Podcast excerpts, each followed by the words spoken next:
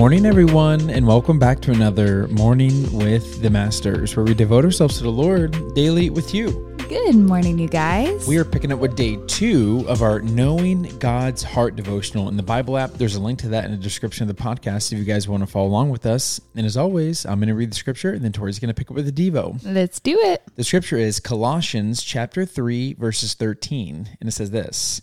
Make allowance for each other's faults and forgive anyone who offends you. Remember, the Lord forgave you, so you must forgive others. The devotional is titled, God Loves to Forgive. And it says, Webster defines the word grace as unmerited divine assistance given to humans for their regeneration or sanctification. The word unmerited is key here because it means undeserved. So, in the Christian faith, we'd say that grace is something we've been given that we don't deserve. And one of the most amazing things we've been given by God's grace is his forgiveness. In Luke 15, Jesus told a parable about an ungrateful son who demanded his, portion of his father's estate. The father granted the request, and within a short time, the son left with everything he received. Living wild and recklessly, he squandered it all away and eventually decided to go back home. Much to his surprise, the father was watching for his son, ran towards him, and met him with a grace filled, unexpected welcome. This story is one we love to read because it's a story of love toward the undeserved. It's how God feels towards us. But we also find ourselves navigating the disconnect we feel when the son returns home and is met with a celebration. There were no I told you so comments or lectures on what the father will do if this happens again. There was just immense love, stupendous grace, and overwhelming forgiveness lavished upon a very unworthy son. It's beautifully uncomfortable, isn't it? That's how God's forgiveness works in the economy of the kingdom of heaven. God forgives us freely because of Jesus' perfect act of selflessness on the cross. We receive forgiveness because he gave. Our good works don't earn us anything. Jesus' perfect work does. We want forgiveness, but honestly, don't know how to accept it. We know it's a gift but we want to do something to earn just a little bit of it. Because receiving a gift that we not only never earned, but can never do enough to pay back is more than our finite minds can grasp. Thankfully, God's forgiveness is for everyone who calls on Him. Everyone. Because God is a forgiving God, then it only makes sense for us to be conduits of that same forgiveness towards others. But forgiving others will cost us something. It will be hard. It will take effort. It will go against what we want. Our sin nature desires revenge. Not only that, but we think there is some kind of sin system where some sins are not as bad while others are extremely bad. But all sin is bad, but not all consequences of sin are equal.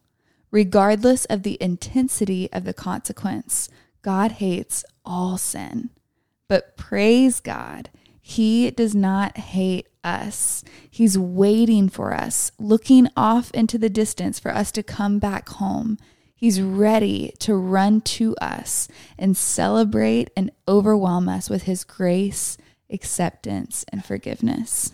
Yeah, that last paragraph got to me because I wasn't sure where we wanted to take this devotional. But as you were reading, I kind of got hung up on the fact that the father was waiting mm-hmm. for his son to come back. And he was like anticipating it, but not yeah. like a I told you so, but he was expectant and hopeful. Yeah. And when it says in scripture that his father saw him in the distance and ran to meet him and he met him yeah. with open arms, like yeah. that's what God's saying to us. And mm-hmm. so I don't know what sin you're hung up on or what lifestyle you're living, but God is looking to us to repent and turn away from that life. Mm-hmm. And he's he's willing to receive us. Like we don't have to pay him back for our sin. He paid for it in full mm-hmm. and he's willing to embrace us. We just need to embrace him back. Yeah. And it's just it's such a freeing moment. And I mean, I do think we should talk about like the part of the devotional, which is like forgive others. But yeah, I just got really hung up on the just experiencing God's forgiveness. I mean, because yeah. we can't really forgive others exactly. until we truly experience God's forgiveness. Yes, and amen. You actually told me the context of the parable in Luke 15 years and years ago, and it's mm. always stuck with me. Um, but just so you guys know, when it's talking about how the father ran to his son. He had to lift up his garments to run.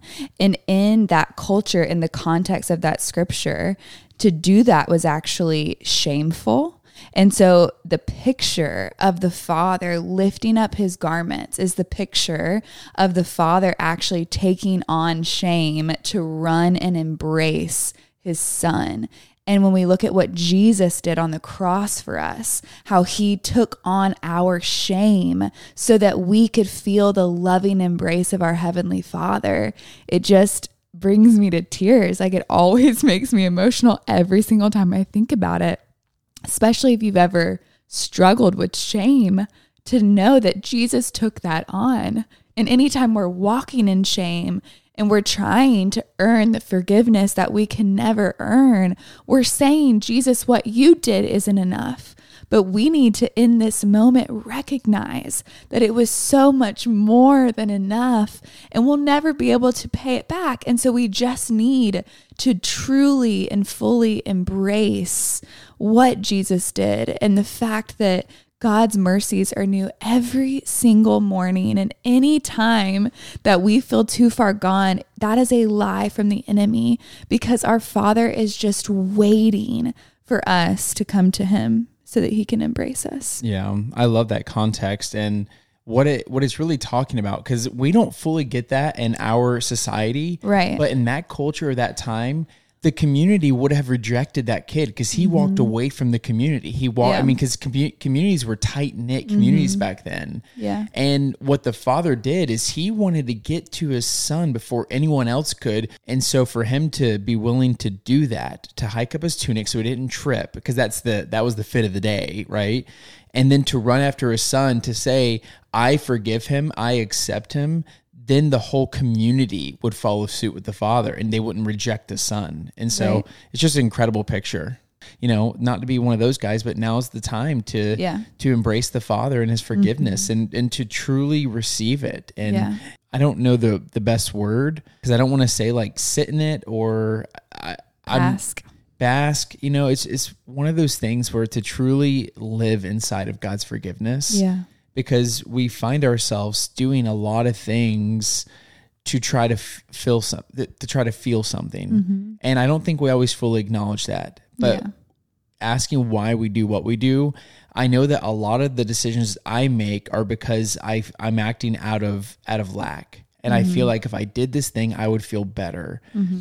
But if I truly just turned and acknowledged that I have fullness in Christ and He given that to me for free, and as I received that, half the things I do I would not be doing because I'm I'm I'm acting out of overflow. I'm not yeah. acting out of I need to fill my cup. Right. And so, yeah. So good. There's my soapbox. I ready, love it. You ready to pray sign out? I am. Oh, dear Heavenly Father, Lord, we thank you for who you are today. Lord, we thank you for your grace, your grace that we could never deserve, Lord, your grace that is completely unmerited, Lord. Would we truly receive that today? Would we truly embrace the vision of you running towards us and embracing us with so much love, so much forgiveness, God, that you see us as sanctified, Lord, it's a, it's a hard picture to uh, to grasp, but would you help us with that today? In Jesus' name, Amen.